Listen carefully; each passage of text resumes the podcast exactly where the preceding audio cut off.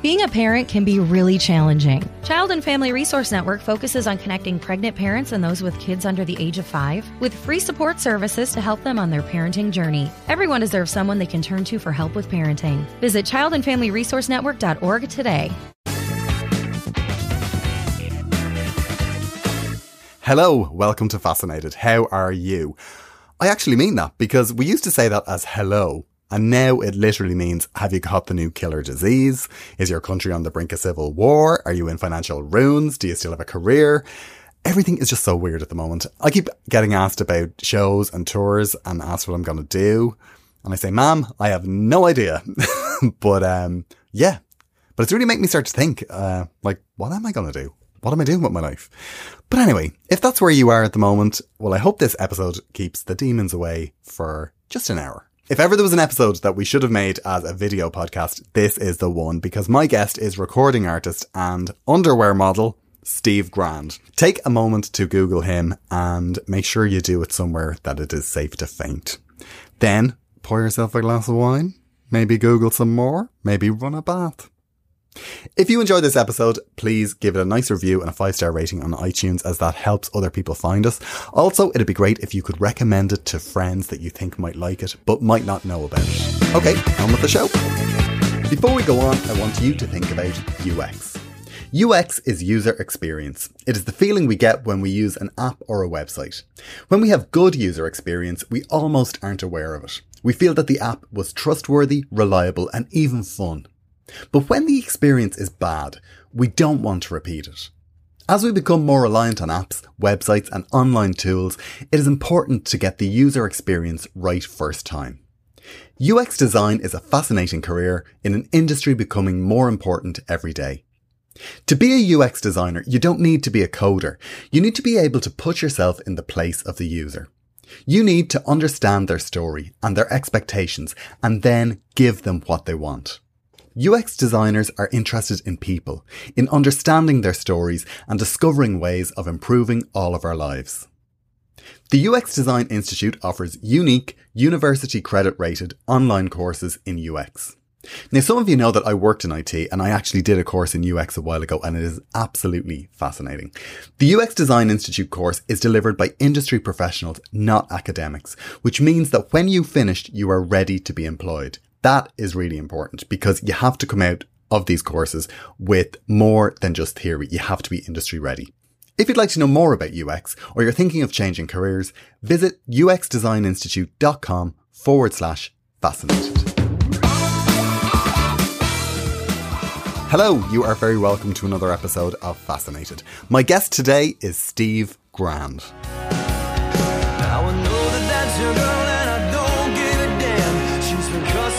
On the 2nd of July 2013, Steve Grand uploaded his passion project to YouTube.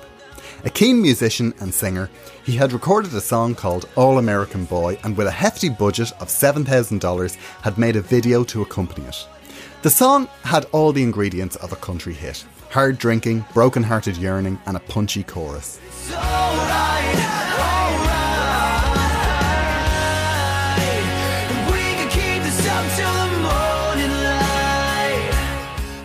The unrequited love story that played out in the video was very much like a young love country video, with the difference that the yearning was that of a geeky young man and his older straight friend.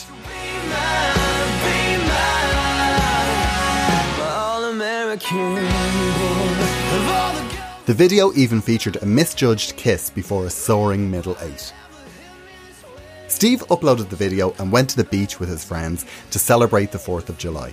Within hours, Steve's world turned upside down. All but unknown Chicago singer songwriter Steve Grand has broken new ground. It's Steve Grand. Steve Grand, 23 years old, Chicago native. He uploaded this music video to of YouTube. same sex campfire crush. The first openly gay country musician. It's already gotten a million and a half views. Everyone wanted him, and he was being written about in newspapers and all over the internet. A BuzzFeed article directed even more traffic to the video.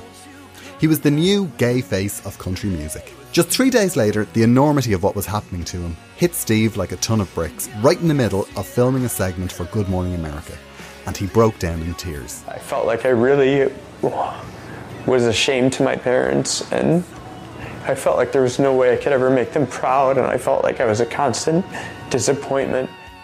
Steve had spoken from the heart through his music, and the world was listening. Up to this point, Steve's journey hadn't been easy. He grew up in Chicago and was born into a deeply religious family. He described himself as an attention starved middle child.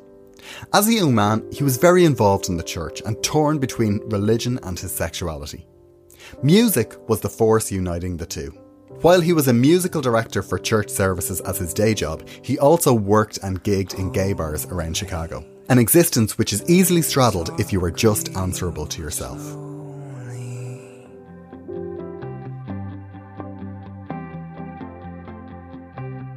When All American Boy dropped, Steve was still working in the church. In fact, he raised money for the video by performing at masses.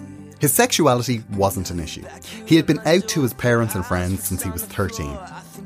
For all the innocence of the All American Boy video, two thirds of the way through the video, he jumps naked into the lake with the guy he likes. If you need a time code for that bum shot, it's 3 minutes and 25 seconds in. Also, there's a gif that's just him jumping in and out of the lake. But anyway, back to the story.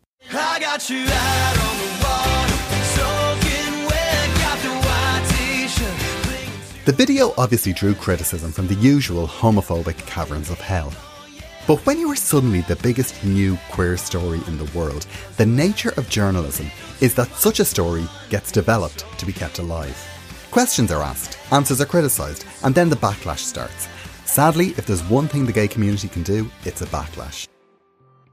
The media focus turned to religion. Steve confessed that when he came out, his parents had sent him to a Christian counsellor. While the advice and counselling Steve received was Christian based and probably not entirely useful, it was a counsellor doing their best to comfort Steve and he refused to condemn his therapist for trying to help. The phrase Christian therapy became massaged in news stories to be conversion therapy. Was Steve Grand not condemning conversion therapy? He told his coming out story, and his parents hadn't accepted it immediately because of their religion. They took a while to come round. Which, if we're honest, it takes parents a while to adjust. Not everybody has a great coming out story. Family turbulence is painful, but it is human. But there was pressure on Steve to throw his religious parents under the bus, which he didn't do. Steve suddenly found that he was a bull in a china shop. One slight move, and something would come crashing down. The positive press had its problems too. He was hailed as the new face of country music and the first country gay artist. But he saw himself as a singer songwriter that just happened to have written a country song. And he didn't see himself as a country artist. And besides, Chely Wright had already come out as gay and was followed by Justin Utley and countless others. It left Steve slightly embarrassed. While the launch and impact of All American Boy had the appearance of a marketing plan implemented by a major label that would emerge from the shadows and take control, that isn't what happened.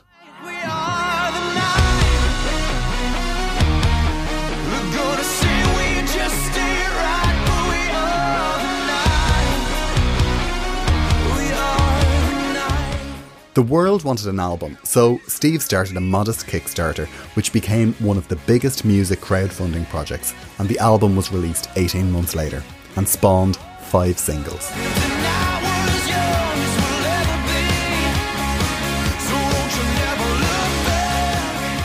The album was called All American Boy, and the criticism continued. Should gay men be portrayed as only lusting after straight men? And on and on and on. It is the sad reality that because of a lack of queer representation in media and in general, every gay person that sticks their head up is measured against a baseline of representing the whole queer community, and that of course gets challenged, because nobody can. The sad reality is that queer people buy into that. It is impossible for one person to represent a whole community. That is not possible. Role models don't actually exist because they're not real, and it is not possible for someone to live up to that, and it is unfair to expect them to try. If you are shouting at someone because they don't represent you, well, what you are saying is that you are not represented, which is unfair, but it has nothing to do with the person you're angry at, so leave them alone.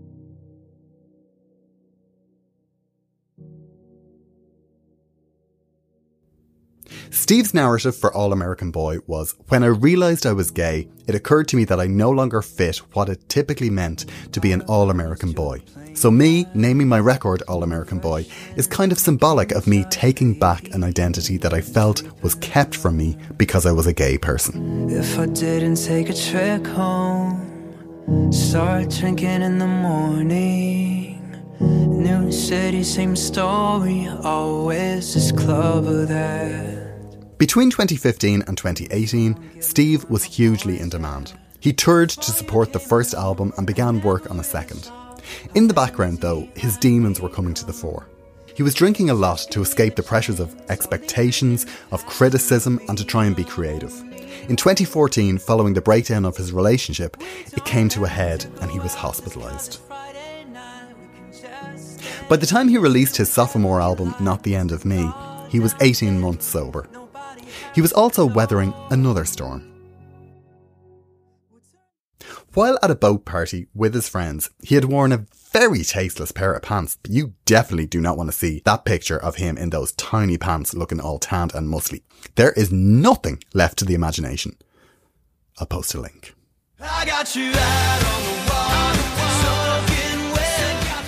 You see, as well as being a singer songwriter, Steve is a bit of a ride.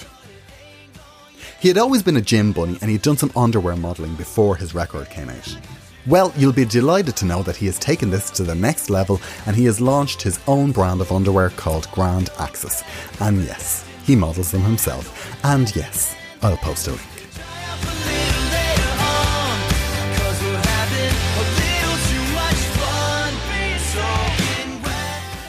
Since the release of his second album, Steve has toured and appeared in concert and at Pride events all around the world. He has sold out months long residencies in Provincetown and Puerto Vallarta. Now, like everyone else, he is at home waiting out the COVID pandemic to see what happens next. This is the very lovely Steve Grand.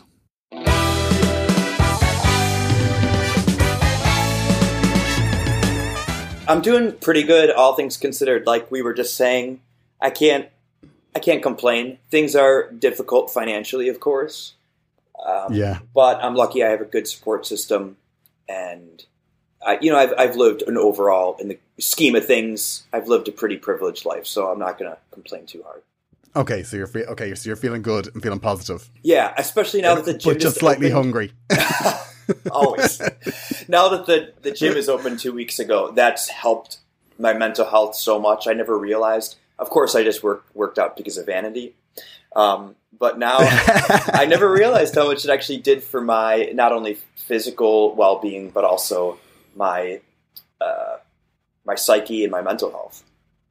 Well, I actually I had a similar experience because uh, when lockdown started and, gy- and the gym closed, uh, I started going running, which I've always hated. Like I've absolutely hated it, and I spent I'd say two months of going running every day and going, yeah, I hate this. This is awful. And then about two weeks ago, I had a kind of this actually isn't so bad. so I mean, it's it's not a big shift, but it was like. Okay, I actually think I could be enjoying this now. So, if, if nothing else, that's what's come out of lockdown. Oh yeah, and I don't know if, if you get this, but I feel like there's nothing like the the natural high that you get from running. I barely ever run, but I find when I do, it feels so good. Even if it's just a really light jog, whether it's outside or on the treadmill at the gym, I really I feel so good, and I just feel like I can conquer the world. And I get very creative too. I've gotten so many song ideas when I've been on the treadmill. Do you find that with Really? your comedy? Yeah. Do you find like you get? I get so inspired. No, Really? I definitely don't. No, no, no, not exercising. I really don't. I like sometimes I get if I run in the morning because I have all my ideas uh, between like eight o'clock in the morning and twelve o'clock, and anything after that has to be just writing down what I've already thought of. Okay. because I, I think my my brain shuts down at twelve o'clock, so I have to have all of the ideas that I thought of that morning, write them down, and then I need to develop them because nothing happens after twelve. we are opposite then because I don't really, Really? get any ideas until nighttime. Is that a music thing? I don't I don't know if that's a music thing, honestly. It sounds like it's just different for everyone. I feel like it's more common for artistic people to be inspired at night though. I feel like we're generally creatures of the night, but there also are those people like you I hear about that they yeah, want to get up and have their coffee or smoke weed and just think and write.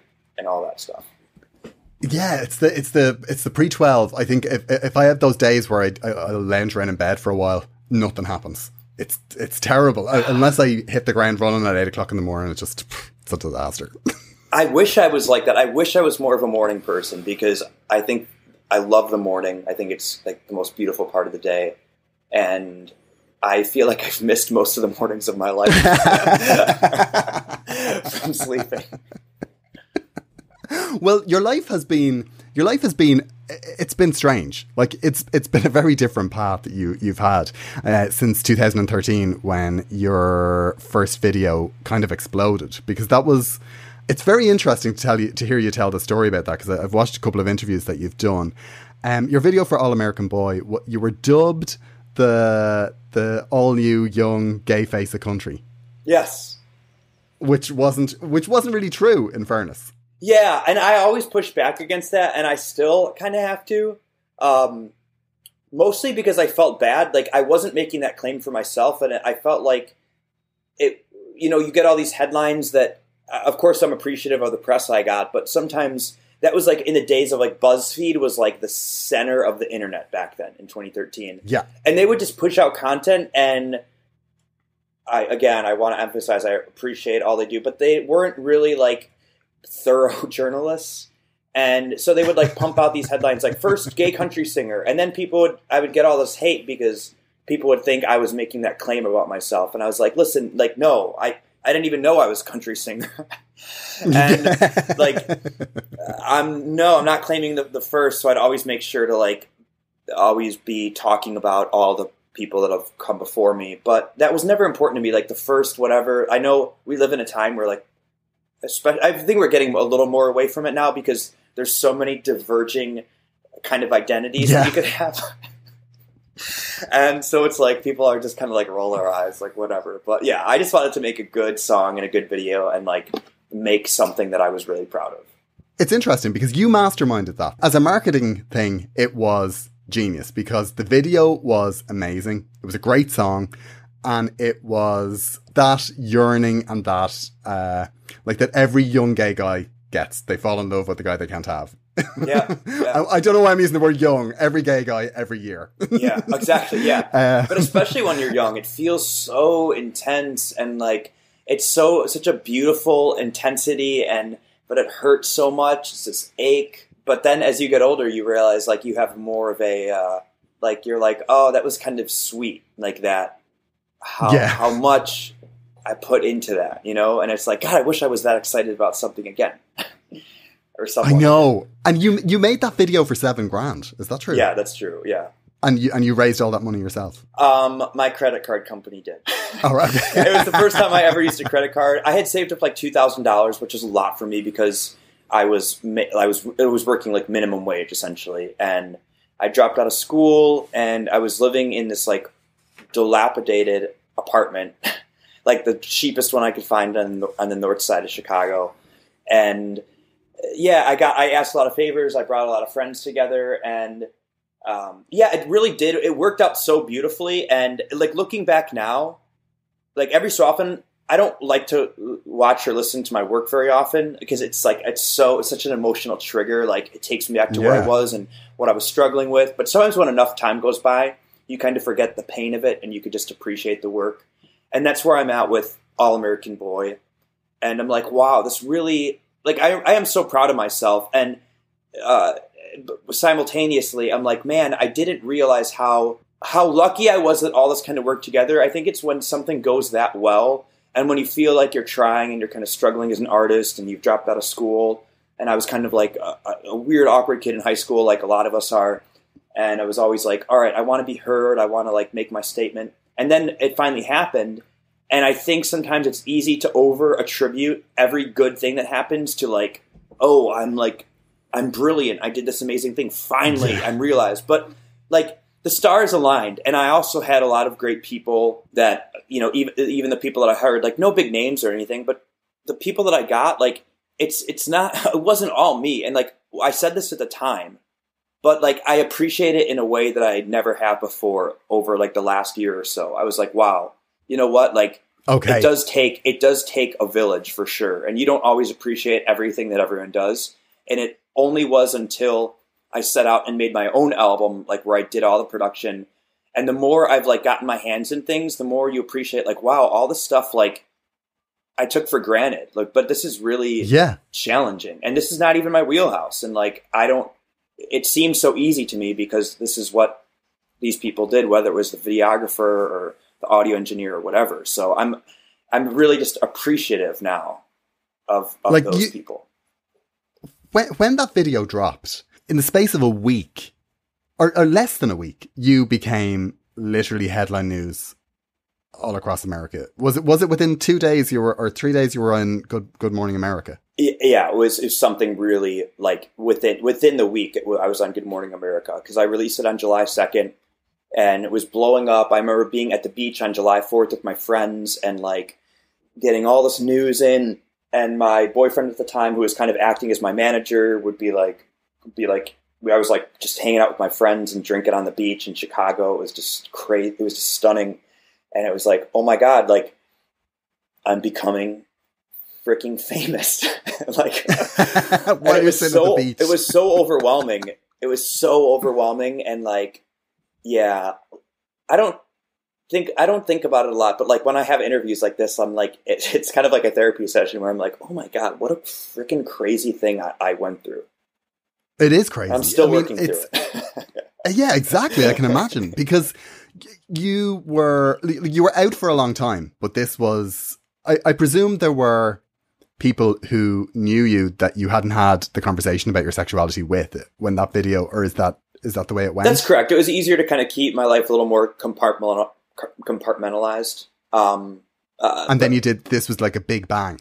Right. Yeah. Because I would go through like in college, it was like you know what I want to try not being known as like the gay kid or whatever. Like I just want to kind of I want to see what it's like just to kind of be, um, like the second school I went to. I was just like you know what I'm not gonna put I'm not gonna put this out there. I just want to see like I want to just make connections with people and with guys just like as like uh, you know not as like the gay guy. You know that was kind of like my Yeah. experimentation you know, you know in a way it was like i wasn't like back in the closet but i was just like i just want to It was just hanging around there. yeah I, I, I had a similar experience actually with um I, I'm a gay comedian, but uh, there was no other gay comedian in Ireland when when I started, and I had an experience because I mean I, I've been out for years and told my whole family, but there were definitely like extended family that I'd never had a conversation with because I've never felt why why would I talk to you about this? Yeah. like who? Would I, why would you want to talk when to your aunt come up yeah exactly who yeah, you exactly. sleep with? Yeah, and it's like who are you sleeping with this week around? yeah Uh, and I did a TV show here. Uh, I got booked to do stand up on a TV show, and uh, and I did think about it before I went on, where I thought, oh, I just I forgot there's going to be people that won't have seen my act and that I've never had a conversation with, and then I just had that countdown the night that it was airing, where I thought, okay, everyone's going to know in t minus five minutes, Wow. and it was kind of it's it's an interesting thing to do, but it doesn't. I don't think it goes as smoothly as you expect it to. yeah it- No matter how much you don't care, it's there's still a bit of oh, have I done the right thing? yeah and it's like sometimes I, I don't know if this is what you found too but like in the moment maybe it like feels really good but then like when you're actually interacting with people sometimes you're like oh I, now i feel like i have to am i the one that has to like bring this up and i you know i kind of don't want to talk about it right now with like my aunt and stuff like that like ugh, I, I don't want to like i don't care right right now in this moment but it's like you know what i, I did this thing and now this is just out there Yeah, um, and when you're on Good Morning America and Larry King, I mean, you can't you can't pretend your aunt doesn't know. Yeah, yeah, exactly. And so I I made a point to like be just very casual about it in in my family and with the, the Okay. people that I that I know and kind of like just normalize it and because I could always tell like even before like that video and stuff came out it was like you could just tell like people just danced around it they're not really asking they're asking about my brother and sister like oh do you have a boyfriend girlfriend but with me it was like oh how's music How are you, Steve? how's music? You know, it was like, yeah. And so I just, and it was as as uncomfortable it was. I was like, you know what? I need to, I need to do this work. Like, if I really believe this is a, just a totally normal thing, which I do, then I I want to help show everybody that. And like, it, I feel like I feel like some responsibility to help everyone's guard come down because they have been accepting, and now I want to show them, hey, it's okay that we talk about this. Yeah, that, and you really, you really did that. I think that your video is, um, there's something very, there's this thing about, um, gay culture is that we don't tend to go for the fairy tale too often. You know, like we, there's not many fairy tales around, gay fairy tales. Like, and your video is very much a fairy tale. Yeah, but also I mean, it doesn't necessarily have the happy ending. Exactly, but, but it also kind of does. And it was always like, because I remember I would get comments like, "Oh, another like sad gay story," but I was like, it's not necessarily sad. I was like, I've always been attracted to, like in high school and everything. I would get so into like the stories that we'd read in school or the music, and like when things didn't quite like wrap up neatly um, that always like that was always very cathartic for me because I was at a point in my life where I was like feeling all this like angst and I was like the world doesn't make sense all those normal things that you kind of feel at that age Yeah. And but I grew up in kind of this bubble this like pristine uh, suburban life where it's like life is a Disney movie and you know it's like everyone wins in the end and blah blah blah. And Yeah. but it's like no that's not the way it was. And so that was always frustrating to me. And I was like I want to make something compelling that that doesn't ha- necessarily have that happy ending. And um this is kind of I'm sorry I'm going off on tangents but I just want to talk No, no, you're you're right because I, I think that when there isn't a happy ending expected, you know, like if you don't grow up with fairy tales that you think apply to you, you don't you grow up not expecting to have the fairy tale, and I think that's more realistic, and I think that makes you more open to opportunities. I think that's really important. I, because I if you- totally do too Like if you meet a guy where you're like, I have nothing in common with this person. Like if you have the fairy tale thing in your head, well, you're never going to give that a chance. But yet it could be the person that you're meant to spend the rest of your life with. And if you're not, uh, if you, if you don't have that expectation, you'll give that a chance. Yeah, exactly. I, I still think it's important, especially going back to like when you're younger and what you're exposed to. Like, for instance, you know, you know, it was always like happy ending and like things are going to turn out great and you work really hard and then things go good. Um, but, and so that was like my point of angst and like realizing that's not really how life works. But the, I can, I contrast that with like how my family dealt with death. My family was really good about all, like, I remember as a young kid, my grandma being like, when I die, I don't want you guys to be sad because I've lived a good life and blah blah blah. And we were always going to funerals. Like I have a big Polish family and we're connected. And like I was very like death was like a normal thing, and it's like you mourn, and it was just another Okay. part of life. But I know a lot of parents try to protect their kids from you know that reality, and then they grow up, and it's like they have this like existential dread of like they haven't Yeah. you know they, they're not confronted with like that that is a normal part yeah, of life yeah. they've been sheltered from that and so it's like this oh my god but I, so i feel like that was I, I and i contrast those two things because that was one thing where it's like no this is where it's good that the truth has been we want to while we spare uh, you know the youth from like being confronted with harsh realities but i think it's so important that you just kind of normalize those things Yeah, totally. Absolutely. That we, we're, I feel like we're getting into very heavy territory here. sorry sorry you can i'll let It's you just like we're just we're putting the we're putting the, we're just going to put the whole world to rights. Everything's going to be fixed. yes it's hilarious that you can have so many expectations for life and you can really like set the boundaries for yourself and it's all going great and then all of a sudden a pandemic comes along and fucks the whole thing up. Yeah, it it makes you realize how fragile it is. This, Yeah. this thing that is going so good, and that's why it makes me nervous. The people that just kind of want to tear everything down. In America, I think there's so much unrest at the moment. I mean, from just from what we're seeing, it, it looks terrifying. I mean, Yeah. it really. I mean, Of course, president- the media I don't know always if he's in charge. exacerbates it. Um, that's always going to happen. But yeah, we're like we. This has been like cooking up for a long time. You have you have like so many things. You have like two halves of the country that feel like they haven't been heard, and so you know we have our our uh, kind of political elite cultural class hollywood like everyone is you know all those people are kind of to the left and then they keep kind of like pushing uh, you know their their cultural ideas on the country. And it make and then it just makes the right feel like they're not being heard and so they do something crazy like get trump elected. And then it makes the other side even more like like Yeah, intense and it just we keep pushing farther apart and yeah it's scary and it's sad as someone that like i love this country um we clearly do have like real issues we need to sort through. There are people that haven't been treated equally, that have been systematically oppressed, and we need to address that because, like, you can't just keep like shoving that under the rug. Not at all. And I, I, I think hopefully something will come of this. And I, I always feel really naive saying something like that because I feel like the, the didely didely Irish boy from the other side of the world that really doesn't know what's going on. I feel like I don't even know what's going on. I'm, but yeah, I, I'm very, I'm very like invested in this stuff, and I'm always trying to like learn and understand and read. But I'm, all, I'm changing my mind every second, and like the more, as Bono said, the more you see, the less you know. You know, and it's uh, there's Yeah. nothing more true.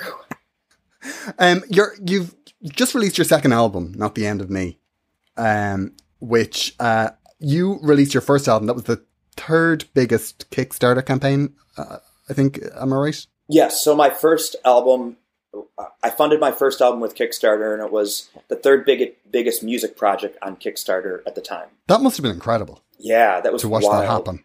we, I exceeded my goal within 24 hours and I like cried. I couldn't, I had such a different concept of money at that age. Like I, I was asking for $60,000, which now like that I see the expenses of like studio time and like getting to work with good people and like uh, all the costs of it. Like that really was not a large amount of money for like really trying to do a major music project. Um, especially with all that I promised, I like I really overpromised. Um, so it was like, oh my god, people are just like they believe in what I'm doing and they want to support it, and that's that was a, a beautiful thing. And then I still ended up I ended up raising over three hundred thousand dollars, and was just like I've no I had no concept for that amount of money. And one of the things I've wish I knew better or had better guidance with was like budgeting. You know, like because Okay, yeah. 300 million, 300 million, $300,000 might, might have well have been 300 million to me. Like, you know, there was no, like, when you go from making $10 an hour, I would make a hundred, but I would get a hundred dollars for playing two hours of live music at a bar, like, which was, they were, I was being very ripped off. I mean, I would take, I would take requests, you know, it was like a piano bar and they were like able to market, you know, I'm appreciative of the opportunity, but nonetheless, I had no real concept of, But you won't be money. back. I, wouldn't say that, but I won't. I, no, I'm not. No, you're not getting two hours of live. Not for music $100 two for two You hours. F right off. I would drag my keyboard and I would drag my keyboard in there. I would drive an hour each way, and like I would have like bachelorette girls like asking me to play Usher and grabbing my ass. So, what was it like to go then and make your next album uh, after the after the first one? Like you've done, you've had all that expectation first time round, you've exceeded all your goals, and then you know two years later it comes time to to do another record. Were you was that terrifying? Did you? Because I mean, th- like there is a very big change, I think, in style. Like that, that's what's interesting. I think about your music is that you you don't you're, you don't nail down one sound. Yeah, Um, and there's and it, was that deliberate or were you just experimenting? it was a, a strategic error. um, that's what I've decided as of lately. Um, yeah, I mean, I was always uh, like, I didn't realize that people were as married to like the sound of like that first, you know, my first song, like All American Boy. I didn't. I was always like, oh, it's about the storytelling for people, but it's about a lot of different things for people. Like for some people, it's about the storytelling. Some people, it's about the sound. And again, that's something else that I took for granted. I was like, I could just make kind of you know, I could tell my stories on all this different kinds of production. I could do more of like this electro pop stuff or this or that or something more folksy, something more country, something more dancey.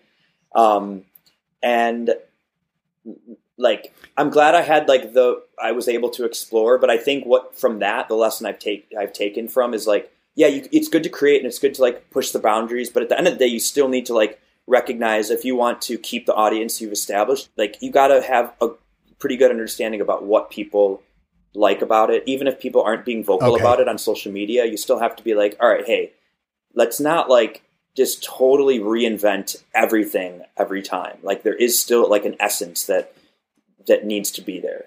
Yeah, and well, and the essence is you, I think, because the, the thing about the All American Boy song, I was, I was listening to it. I, I watched the video again today, and I was trying to think, what is it about the? There's something about all of that that works. It sounds like that that rock country sound, but there's also this kind of there's a sincerity to it. Yeah.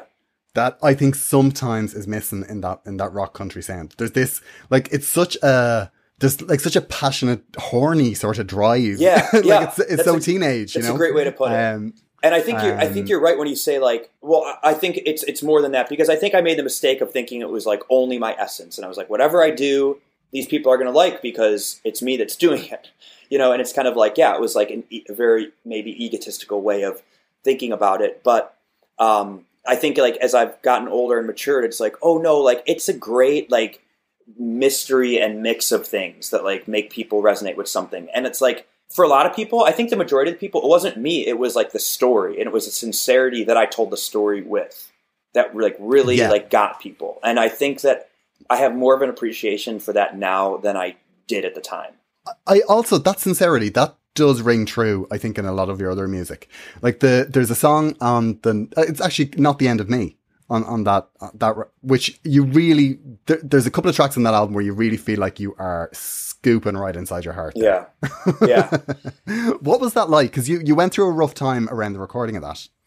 Yeah, yeah, I um I was really starting to like abuse alcohol and you know, I just kind of wanted to numb everything out because it was like I had all these expectations. I thought I was really going to be like this big star once All American Boy came out and it didn't necessarily pan out that way and I'm grateful for the opportunities that I've had and like I don't ever want to sound like I'm not grateful, but it was like I did have like I had the I, I had huge, huge dreams and expectations.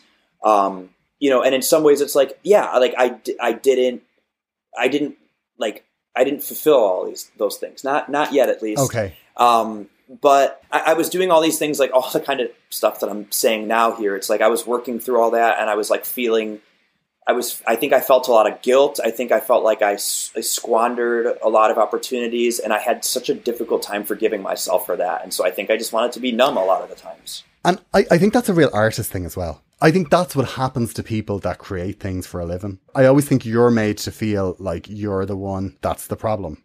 Whereas like you're the one that started this thing in the first place. I, I like I definitely get that. That it's an industry that will say, "Oh, well, the reason that that didn't happen is because you blah blah blah." And you're like, "Well, Yeah. hold on a second. I brought this to the table." We're so quick to grab that guilt or th- to grab that responsibility even. I think a lot of people are, but also I see a lot of the kind of opposite thing where you like you bl- like as a defense mechanism, you blame everyone around you, like you blame your label, you blame blame all this. But the one thing I feel like I've had a certain sen- sense of self awareness through this, and I would never really give that out to myself, even though sometimes I probably wish I could. So yeah, I did just take on that guilt. Yeah, that's hard. That's a that's a hard place to be. Um, because like both your, are you going to do another album? Because the, both your records are great. For, you know what? For this last year, I've been like, God, I don't know what the hell I want to say anymore. Like, maybe I'm not going to make another record, but honestly, just in these last few weeks, I've just had this like flood of creativity, and I'm like have m- multiple songs that I'm working on right now. I'll be in my car driving, and I'm like singing into my phone, and then I'll jump on the you know piano when I get home, and just like um, get it out. I just have all these melodies in my head, and I'm like, yes. It was like maybe the universe was kind of like it made me appreciate what I had before because I'm not like I'm not so technically skilled, and I'm not I'm no like you know like genius where I could just like pump out songs regardless of how I'm feeling. Like it has to with me. I'm not I'm not good enough for that. Like I have to genuinely feel something because um, that's the only way I can make something compelling. I, I think that's the secret of your stuff, though. I think because you are so honest. In the first verse of one of your songs, I, you totally get where you're coming from. that's that's my that's what I've learned to appreciate, and it's like now I, I have such reverence for that, and maybe before I took it for granted, and this has been the universe being like, all right, you know, you think you think you're so smart, well, let's, let's see what you hap- what happens when you're when you're not feeling so much. Okay. Um, the other thing we've got to talk about is uh, your uh, your your pants, Steve. Oh, y- yeah, that's what you guys say in Europe, right? You call them pants. yeah. Oh, yeah. Your yeah underpants. Yeah. um, or keks is we sometimes say keks in Ireland. Okay, but you don't say underwear. Oh no, we we do. We say underwear. Okay. Yeah, yeah, but um, But pants is more of like the slang kind of casual way. Of yeah, it's kind it. of like yeah, yeah, yeah. You're in your, you're in your pants. Yeah. And so what do you and trousers are then what you actually wear over. Or tra- yeah, trousers or uh, yeah, trousers or jeans. Yeah, yeah. okay, gotcha. Yeah. The more you know. So, so your underwear. That's the other thing. Like we can't we can't gloss over this as well. If you've been on your Instagram, like it, that's an impressive Instagram account, Steve. oh, thank you. There's a lot of Supremo content on there. well, I'm glad you're enjoying it. Yes, I do a lot of many thirst traps, so be careful. You know, you might fall into one of yeah, those. listen. traps. Happy to fall in, Steve. Happy to fall in anytime. but yeah, that's a whole nother part of uh, that's a whole nother part of me for sure. You know, like I I like well, I don't like working out as much as like I like you know trying to look like a big tasty snack. You know, that's really the. um, and yeah, Tick. yeah. And so that's been another thing that's made quarantine difficult with just like not being able to work out and then just like withering away. But now over the last two weeks, like it's you know when you have that muscle memory, it comes back pretty quick. So I'm like, yes. Brilliant. But yeah, that's been always like I've been. I was really hard on myself when I was younger because I went through puberty quit like faster than my peers, and so I was really tall and really lanky, and I just hated that. And so I like started working out at a really young age, and I just like that was like one of my other like obsessions. Like I just felt like I wasn't like a real man if I wasn't like you know big. You know, so of, of course, like mo- Okay. like most things that you know that appeal to people, for me, it comes from pathology. Okay, right. It's obsession. Oh, but we were talking Well, about. I mean, Go ahead. It made for it made for a great Act Three turnaround in the All American Boy video because Oh, right. you know you, you see this All American Boy who's kind of like a little bit of a geeky sort of look, and then it's like holy, the shirt came off. Yep, yep. I mean, from a storyboard point of view, it really it served you well. I appreciate it. It always makes me laugh when I see like the gifs of just like me jumping over and over again. It's like a loop. Very silly. Um, but anyways, we're gonna talk about the underwear. So yeah, I um, I honestly it came from because I've always been like obsessed with underwear and swimwear and speedos and jock straps. Like since I was little, like that's how I like discovered my sexuality. I think from like those catalogs that would come in the mail. like it's a common gay story. Um, and so I like I collected like is. hundreds, probably like probably like over a thousand like units of just like underwear and swimwear and all that stuff. And I was always like, a thousand, you have a thousand pair of pants. probably. Oh god, yeah, I have I have like garbage bags full, and I don't get rid of them, even if they're like gross, just because it's like it's like they, I have such an emotional attachment to all of them. They're all clean and washed. Everyone, calm down. So you. so, so even do you like keep them as in like oh I remember I remember the good time I having those yeah, I have an archive. My archives are. it's going to end up in the Smithsonian you do realize that I doubt that, but if all if hey, best case scenario. so, but uh, but anyways, I started it because I was like, I'm really bad about reaching out to brands and using my social media following to like, I'm bad at monetizing that, and I'd always see people with lower followings that were always getting these deals, and I was like, I suck at that. I was always like not happy with the deals I was doing, so I was like, I just need to make my own brand and just promote it because this is something I genuinely love and feel like I could do good. I was always like looking for a brand that I was like, all right, I want to find a brand and then just like rep them and I'll promote them and you know like you know be something that I love doing and also something I can make some extra money from and like I never I was never like quite satisfied with any single brand. I always wanted to like do things different, so I would like start so like cutting them and making changes. And then I just started Okay. making my own stuff and learning to sew. And I was like, I got to just make up my own brand. So that's what I did. I launched in December. It's, uh, you could check it out at shopgrandaxis.com. And that's Axis like A X I S, like the a- axis of the earth. And so right now I just have some, some underwear on there. I have jock straps, briefs, and um, boxer briefs. And then hopefully by next month I'll have swimwear. There's going to be like five styles from like shorts and like gym shorts and um, like square cuts and bikinis and briefs and all that good stuff. wow cool Yeah, and honestly, that's been sucking up more of my career. I was like, oh, let's do this on the side. It'll be a passive income. And you know, after even though my sales have been good, like I just got my my accountant like just was like showing me like the numbers and I'm like, he's like, oh yeah, you're still like in the red by tens of thousands of dollars. And I was like, oh, okay. I was like, so much. so I need to scale up so people buy the underwear. You know, it's like, So you need to get out there and you need to sell those pants, Steve. yeah, exactly. Or I just need to w- learn how to bring my costs down. I'm like, I'm a creative guy, so I'm not always like, I like numbers, but I'm not always paying attention to the numbers. I know. See, that bit so hard. I always think that that bit is the hard. That's the hardest piece is the business side of things. I'm gr- like I'm gr- like give me an idea, I'll go away, I'll write the script, no problem. Yeah. But when it comes to sending that script to the right person or have you know contacting the right person that can actually do something with it, disaster, Yeah. absolutely disaster. Yeah, it's, and it's tough. Um, it's like you don't know how much to ask. Like, you don't want to ask too much and like scare people away, but then you don't want to also like be taken for a ride. And it's like hard to know what you're like the value the value of the work is because you're like, listen, I'll take this, but ideally, like I want, I like kind of need this in order to make a decent living. I know, and it's like the expectation as well because it, sometimes I sometimes think if you chase those people down, that when you get them, there is this little voice in your brain going, "But can you deliver?" Yeah, Yeah, and I think that that's I think that's I think that's a gay thing as well. I think that that comes into that whole self worth thing. Oh yeah. I mean, really, any issue you could you could have is like generally exacerbated if you're if you're LGBT. You know, it's it's the Yeah. truth because you kind of just grow up with a whole different you.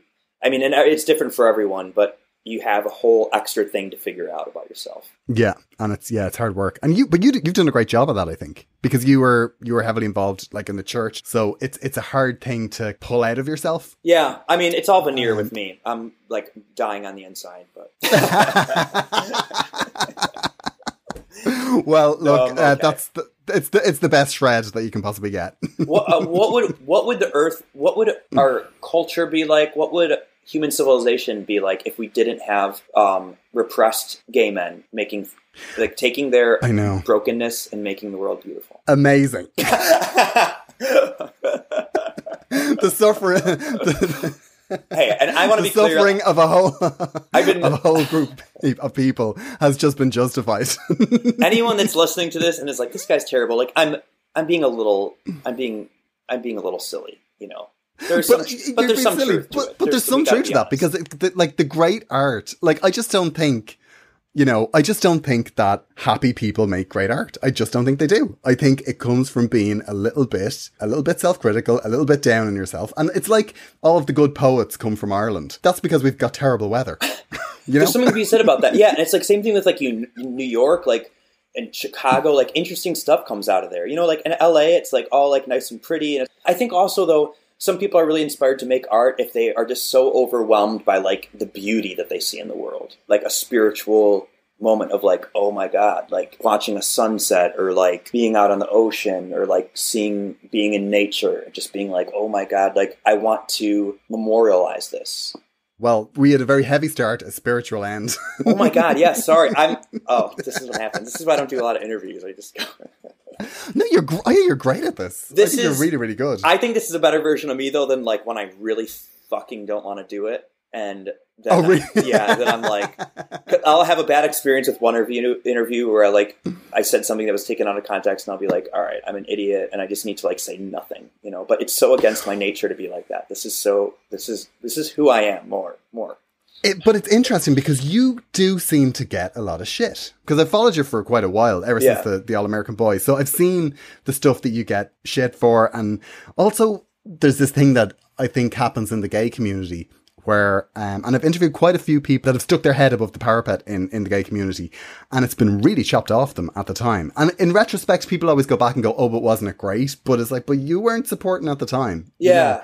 know? Um, yeah, that's a good point. I, I think with me, you know, I've definitely been my own worst enemy, and like sometimes you say things like in the heat of the moment, and it's so easy, and like you just want to be like, oh yeah, like well these people suck or whatever. Like I don't, you know, you hear like some kind of criticism, and I mean not even just criticism, but like people could be really really nasty, and you read something, and it just you feel sad and hurt, and you kind of want to lash out. And maybe you say something that you kind of don't really mean or or regret, and then it just kind of exacerbates everything. Because I think I felt like when I just got out there, I was like, it was disheartening to see like. Of course, anyone that does anything, you're going to get hate, and that's what you just got to expect. I wish I had someone that like better understood that and led me through it. But at the same time, I'm so stubborn. I have to learn the hard way on things, and I had to learn that like all right, like no matter what you do, it's like people are gonna give you crap. Now, like no one really cares about me, so I don't get anything on any side, which I'm fine with for now. but it, like I, I definitely think as well in the gay community there's that thing of um of people who are handsome and pretty and it, it's almost like um the fact that beautiful people exist means that it's an annoyance. It's almost like it's done to spite people who feel themselves that they're not beautiful. And I think that, that in the gay community, there's an awful lot of that. Like I've seen some of the stick you've definitely got for like underwear and stuff like that, which has been ludicrous. Like, and that must be a very strange thing to live through. Yeah, and that's like it's such an important balance of things because it's like okay, that may not be fair to me, but also I have to look at that like I uh like people are saying the things that they're saying because of out of frustration for themselves and maybe the ways that they've been treated.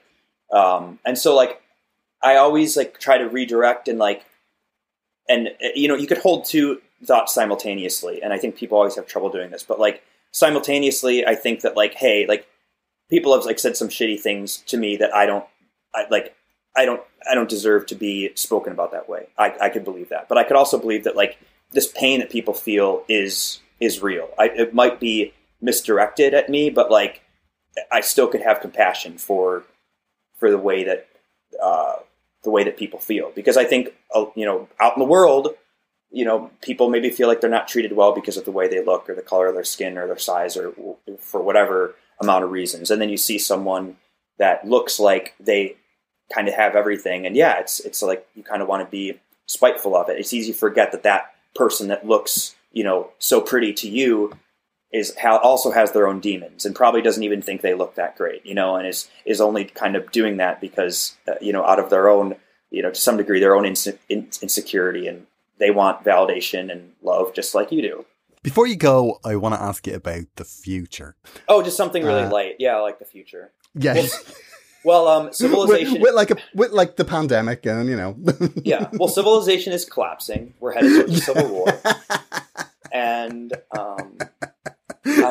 well. I mean, that's what are you going to have for lunch? I'm trying to make friends with billionaires so that they invite me to live in their bunker when the the nuclear missiles go off. Me too. Me too. Yeah, you, you need to find a rich husband. Marry money, Steve. That's what needs to happen. um, so, in, like in the future, do you think what it's more underwear, new record, possibly? Yeah, I think I want to um, gear up for like a next spring or summer release of an album. Like, I'm literally gonna just grab my guitar that's right over there after this interview, and I'm just gonna because I've even been like, I feel I just I'm getting in like you've helped me get in, in, a rhythm here, actually. Like talking about all this stuff. Really? Yes. Um, and so, yeah, I'm feeling inspired, and I just need to, you know, you got to strike when the iron's hot. Steve, it's been absolutely fab talking to you. It's been. So it has been. Su- thanks uh, for uh, taking so long and listening and asking great questions. My absolute pleasure, and uh, I really look forward to the next phase of Steve Grand. Thank you so much.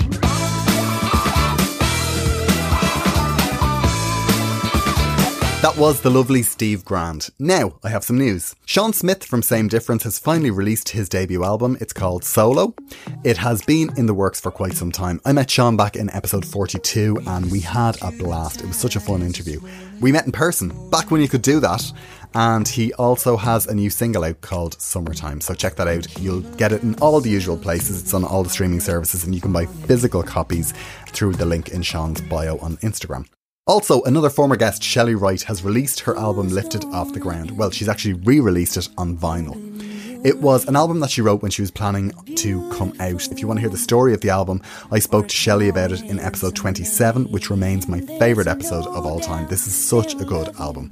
Um, I just got my signed vinyl copy in the post and it is beautiful. So uh, check out Chely Wright on shelley.com and get your copy because it is an absolute treat. A big thanks to my guest, Steve Grand. He is at Steve Grand Musician on Instagram. He's also on all of the other socials. I'll post a link in the episode info along with all those other links I promised. I am at Gearóid Farrelly on Instagram and I'm also on Twitter, but God almighty, it is tedious on there these days.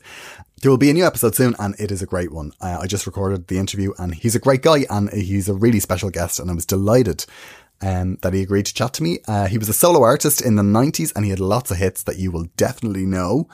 He was great to chat to, so look out for that. to you, stay safe, wear your mask, and uh, hopefully things will get better soon. Thanks for listening. This podcast is part of the Headstuff Podcast Network.